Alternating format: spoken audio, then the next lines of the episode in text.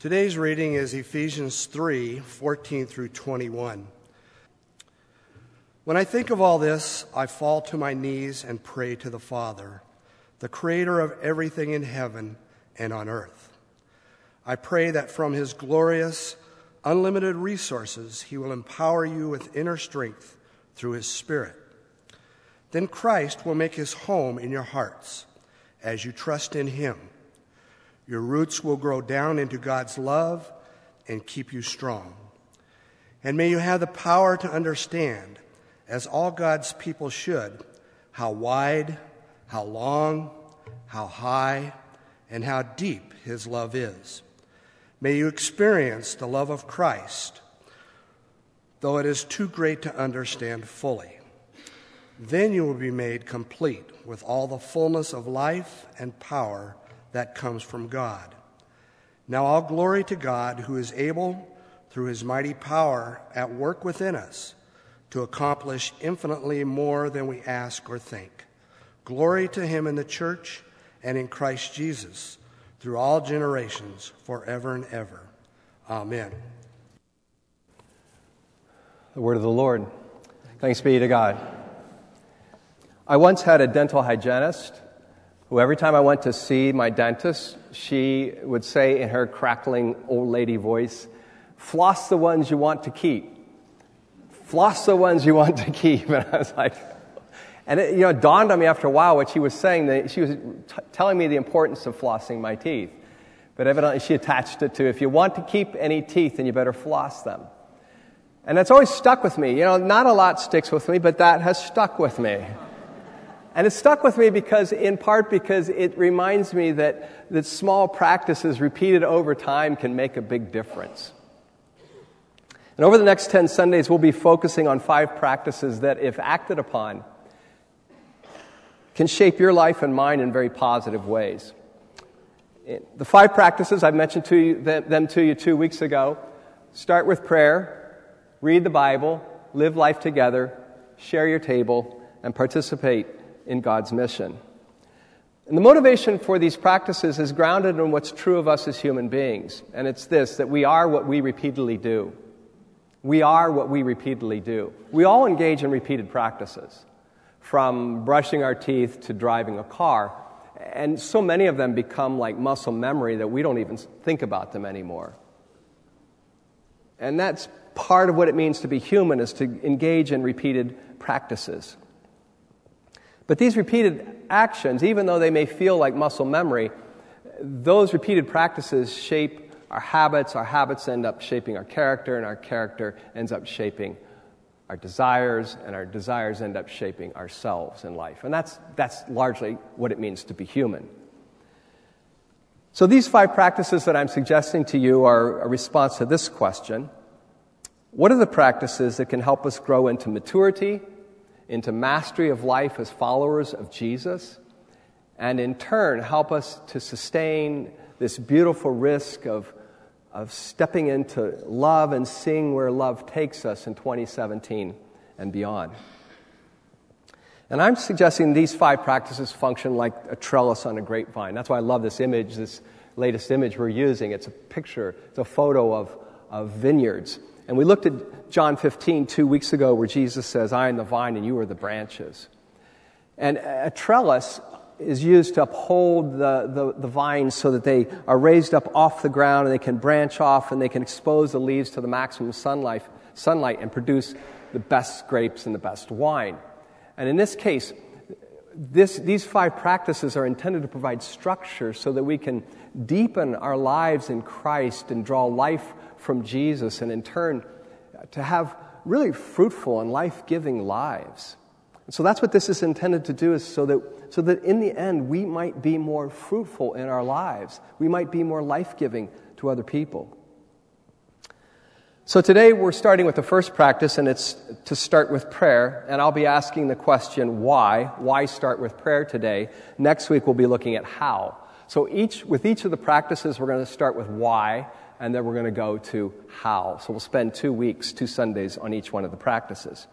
And I want to offer three answers to that why question this morning. Just three answers to the why question. Uh, it's not intended to be exhaustive and it's not intended to be the final word, all right? And, I'm not intending to try to answer every possible question that might be raised about prayer. I walked into my study um, and I looked at the amount of books that I have collected on prayer over time. Um, I have five, over 5,000 books in my library. They're all cataloged, so that's why I know that number. And you say, You've got a real problem. I'm going to be on the next, uh, ish, uh, next uh, episode of Hoarders. Um, but I have probably 50 books on prayer. Um, say, well, who needs 50 books on prayer? Well, because for me, prayer is probably one of the biggest challenges uh, in being a, a, follower of Jesus. And I'm interested to, in learning what other people are, are discovering and what they've seen, whether they're in church history or whether they're living today. Um, I, I, gain from, from paying attention to them. So I'm not going to answer all the questions, and I know there are a ton of questions. But hopefully, by offering you three responses, that maybe you'll find one of them that will be encouraging or helpful to you, and uh, it will maybe spur you on to, to step into this practice as a follower of Jesus. So here's my first answer to why start with prayer, and it's because Jesus is alive. Because Jesus is alive. I know last Sunday we celebrated Easter, and I don't know what you, uh, you know, what, what happens for you after Easter, but I want to tell you that Jesus is still alive all right? he is still alive. We don't just celebrate him on Easter, uh, but that he is still alive. And if Jesus hasn't been raised, then my question is why do we bother with any of this? Seriously. If Jesus hasn't been raised, why do we bother with any of this? And that's the bottom line. It really is. Why bother being a Christian? Why bother with church? Why bother with prayer? Why bother with reading the Bible? Why bother with any of this if Jesus has not been raised? Paul raises that issue in 1 Corinthians 15. I'd like to invite you to turn there. If you don't have a Bible, there's one underneath your seat, page 961, 1 Corinthians 15. 1 Corinthians 15. Please do look at the text with me, whether it's through an app or through, the, through uh, an actual physical Bible. Paul is talking about the resurrection of the Christians in Corinth. And from that, he then pulls in the resurrection of Jesus and about the proclamation they are making that Jesus has been raised. And he comes up to an argument in verse 14 of 1 Corinthians 15, and that's where I pick up my reading. And if Christ has not been raised, then our preaching is in vain and your faith is in vain. He's saying, if Christ has not been raised, then we've come to you with a message that is false, and you've believed something that's false. He picks it up in verse 17. If Christ has not been raised, your faith is futile, and you are still in your sins. Then those also who have fallen asleep in Christ, he's talking about death there, have perished. If in this life only we have hoped in Christ, we are of all people most to be pitied. I love the way that Paul is such a realist. He's saying, if Christ has not been raised, I have wasted my life. What I have done is an ultimate act of foolishness, and you all are fools for believing what I said. That's some pretty high stakes language there. So if Christ has not been raised, then we are fools for believing it. And I will tell you this that I have been the biggest fool for spending my entire life involved in this. And believe me, I've had thoughts about that more than once. That I'm staking my entire life, not only as a, being a follower of Jesus, based upon what I read from this,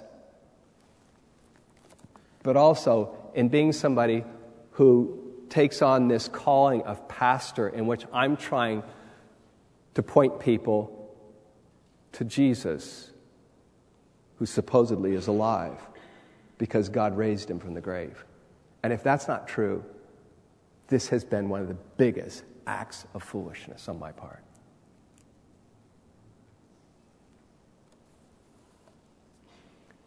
But if he has been raised, it's a game changer. It's a game changer. Paul says in Philippians 2, he talks about Jesus' death and resurrection, Jesus giving himself over to obedience to the Father, being raised, and then he doesn't just leave it with raised, it says that he has been exalted to the right hand of God. So that the name of Jesus, every knee will bow and every tongue will confess that he is Lord of all. You see, if Jesus has been raised, it's not just he defeated death, but this fact that he is ascended to the right hand of the Father, which means that he is Lord of all, which means that he is the world's true king. Which means that he is the one who deserves rightful allegiance above everything else that human beings give allegiance to. Jobs, careers, money, possessions, relationships, status, all the things that human beings devote their entire lives to, give their allegiance to. It's a game changer.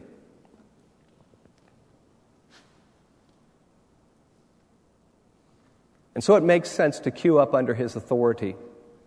It makes sense to queue up his, under his leadership with believing allegiance. And this is where prayer comes in, because prayer is a means to be attentive to God.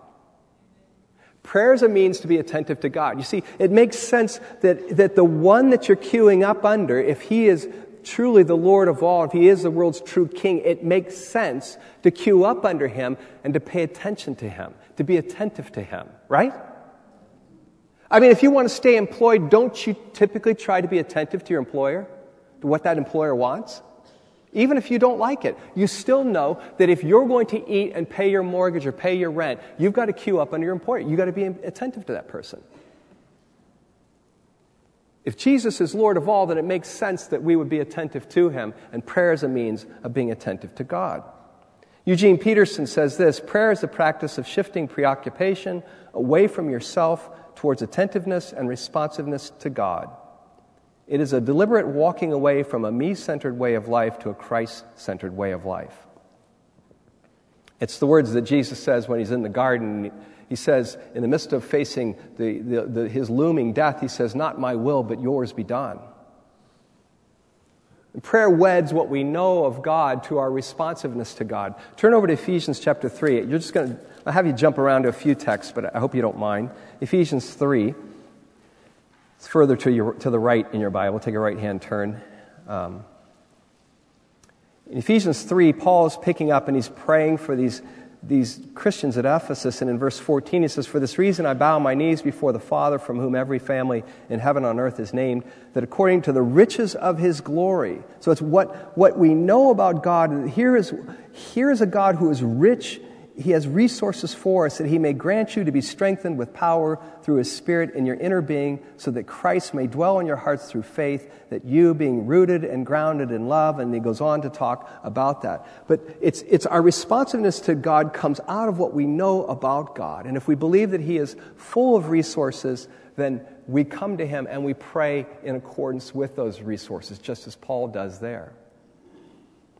So prayer is the place where god and humans meet he speaks to us, we listen, we speak to him, he listens, and there's this two way process of speaking and listening that goes on. And this two way process is made possible and it makes sense to practice because Jesus has been raised. He's alive. Why talk to someone if they're not alive? Right? But if he is alive, then it makes sense that we can have this relationship. Jesus' resurrection tells us that God is active and He's present and He's involved in human history and He's involved in our lives. That's the good news of the resurrection that goes beyond Easter Sunday. So that's my first answer, because Jesus is alive. My second answer is because we're Easter people. Why start with prayer? Because we're Easter people. In 1 Corinthians 15 20, you don't need to turn there. Uh, Paul says that Jesus' resurrection is the first fruits of God's redemption the first fruits of God's redemption. What are the first fruits? Well, the first fruits are the first fruit that comes for the harvest that then follows. It's the start of something that is going to be even bigger. And in this case, Paul is talking about Jesus' resurrection being the start of something that would extend beyond the empty tomb in Jerusalem in the first century. And what is that thing? It's the new creation. Jesus' resurrection is the beginning of God's new creation project. We didn't really get a chance to say that last week. It was only, I think it might have just got mentioned if you were here for Easter. But that's a really, really key point. Think about it. Why is it that we gather on Sundays? Why is the Christian church gathered on Sundays for centuries? Well, the answer that most of us give is because Jesus was raised on Sunday. And that's true, in part. But the real answer goes back even further to Genesis chapter 1. Because God's creation project started on Sunday. It started on Sunday. And Jesus was raised on Sunday to signify that God's new creation project was beginning. God was starting again. He was starting his new creation project with the resurrection of Jesus. Jesus' resurrection signaled that God was active and doing something fresh in the world. And that's the new creation. It has begun in Jesus' resurrection. Easter is the beginning of God making all things new. That's what the final, some of the final words of Jesus in, in Revelation 21 5, he says, Behold, I'm making all things new. So to be in Christ is to be Easter people. That's our identity. We are Easter people. And God has invited us to partner with Him in His new creation project. He's invited us to partner with Him in this new creation project that's been launched in Jesus' resurrection. And prayer is a way that we practice attentiveness so that we can become involved in God's new creation project. Think about it. If new creation has been launched, if God is active in this world and He's launched something in, in Jesus' resurrection, doesn't it make sense that we would want to be attentive to what it is He's doing in the world? So, prayer is a means of, of asking God and paying attention to who is it that you've called me to love? Who is it that you've called me to be involved in? How might I love this person as I'm involved in a conversation with him or her repeatedly at work and I'm listening to them and I'm sensing that they're drawn to me and they want to share their life with me. See, that's where prayer comes in, where you're asking God, how is it that you want to use me in loving people and sharing my life, my resources, my time, not being so busy that I can't pay attention to the people in whom your spirit might be working? It's about partnering with God and bringing flourishing to the world in a variety of ways, like we just heard up here, where, where these men have collaborated and, and they're doing a project to point to something that's bigger than just us, to point to, to something about here is a way that God's new creation is breaking into the world and through creativity, through beauty, through art. See, that's, that's all part of this whole new creation that's possible. It's bringing an awareness of Jesus' life and love that is possible for people around us. It's the term Wendell Berry uses in his poem, The Mad Farmer practice resurrection. I love that. You get up every morning, and what are you supposed to be doing? You're supposed to be practicing resurrection. What does that look like today to practice resurrection? To practice being Easter people and bringing resurrection life to people. So, the first answer I've given to you to why start with prayer is because Jesus is alive. The second is because we're Easter people. And the final one that, off, that I will offer is because there are abundant resources in Christ. Turn to Ephesians. Back to, if, you're, if you didn't turn, you're in Ephesians chapter 3, verses 14 to 16. Uh, and just, I just want to read this slowly where Paul is praying. He says, For this reason I bow my knees before the Father, from whom every family in heaven and on earth is named that according to the riches of his glory, he may grant you to be strengthened with power through his Spirit in your inner being. He begins with the resources, and then he talks about this, this, this response of trust that they might have, that Christ may dwell in your hearts through faith, that your roots might grow down in believing allegiance. He says that you, being rooted and grounded in love, love of Christ and love for Christ, verse 18, that you may have strength to comprehend with all the saints what is the breadth and length and height and depth, and to know the love of Christ that surpasses knowledge, that you may be filled with all the fullness of God. He's praying that they may experience God's love, and that as a result of that, there might be a, a maturity and a fullness of life that comes as a result of that. But it begins for Paul with God's abundant resources. It begins with God's abundant resources, and the, hence my third answer. Eugene Peterson, in his book Practice Resurrection, tells a story that I want to read to you. I thought it was just fantastic. Eugene Peterson was a pastor, he's an author. He writes Two friends, Fred and Cheryl, went to Haiti 25 years ago to pick up a child they had adopted. Addie was five years old. Her parents had been killed in a traffic accident that left her without a family. As she walked across the tarmac to board the plane, the tiny orphan reached up and slipped her hands into the hands of her new parents, whom she had just met. Later, they told us this birth moment, of this birth moment, how the innocent, fearless trust expressed in that physical act of grasping their hands seemed almost as miraculous as the times their two sons slipped out of the birth canal 15 and 13 years earlier. That evening, back home in Arizona, they sat down to their first supper together with their new daughter. There was a platter of pork chops and a bowl of mashed potatoes on the table. After the first serving, the two teenage boys kept refilling their plates. Soon the pork chops had disappeared and the potatoes were gone. Addie had never seen so much food on one table in her whole life, and she had never seen so much food disappear so fast. Her eyes were big as she watched her new brothers, Thatcher and Graham, satisfy the ravenous teenage appetites. Fred and Cheryl noticed that Addie had become very quiet and realized that something was wrong. Agitation, bewilderment, insecurity. Cheryl guessed that it was the disappearing food.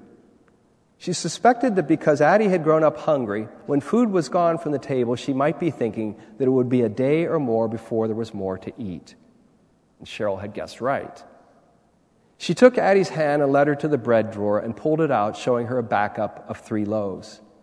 She took her to the refrigerator, opened the door, and showed her the bottles of milk and orange juice, the fresh vegetables, jars of jelly and jam and peanut butter, a carton of eggs, and a package of bacon.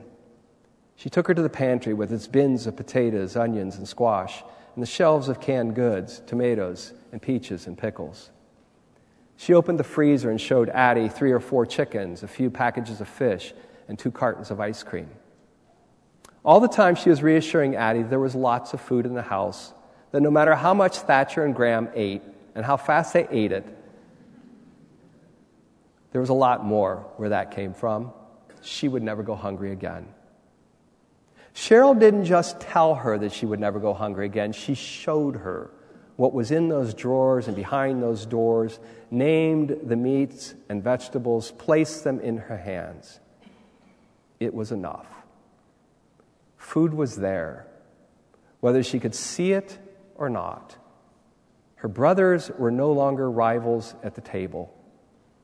She was home. She would never go hungry again.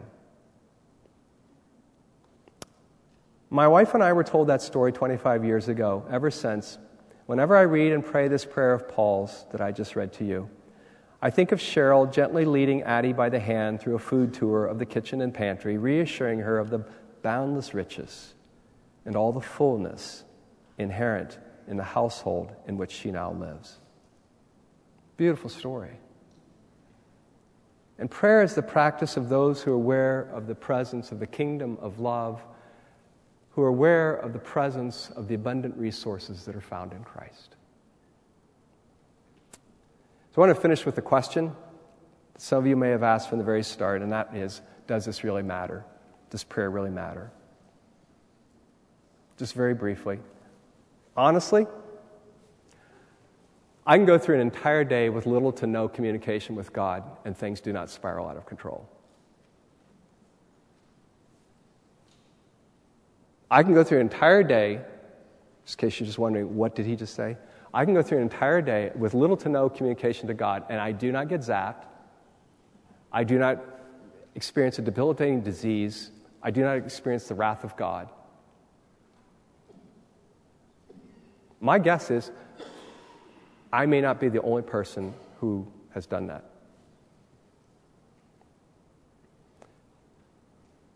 And if we're being honest right now with this question behind me, I'll ask another question. Do you ever wonder if prayer is some form of self talk? Similar to some therapeutic technique you might receive? Have you ever wondered that, honestly? So, what do you do with this question? Does prayer really matter? Well, my response to does prayer really matter, and you need to think of your own response, but my prayer, my answer, my response to this question, does prayer really matter, is to remind myself that it mattered to Jesus. The Son of God, who was present at creation, who spoke worlds into existence and sustained them, sustains them with the word of his power. Prayer mattered to Jesus. Jesus was compelled to pray. And he prayed as if it mattered. He prayed as if it made a difference. As if the time spent dedicated to prayer was as important as the time that was spent dedicated to people.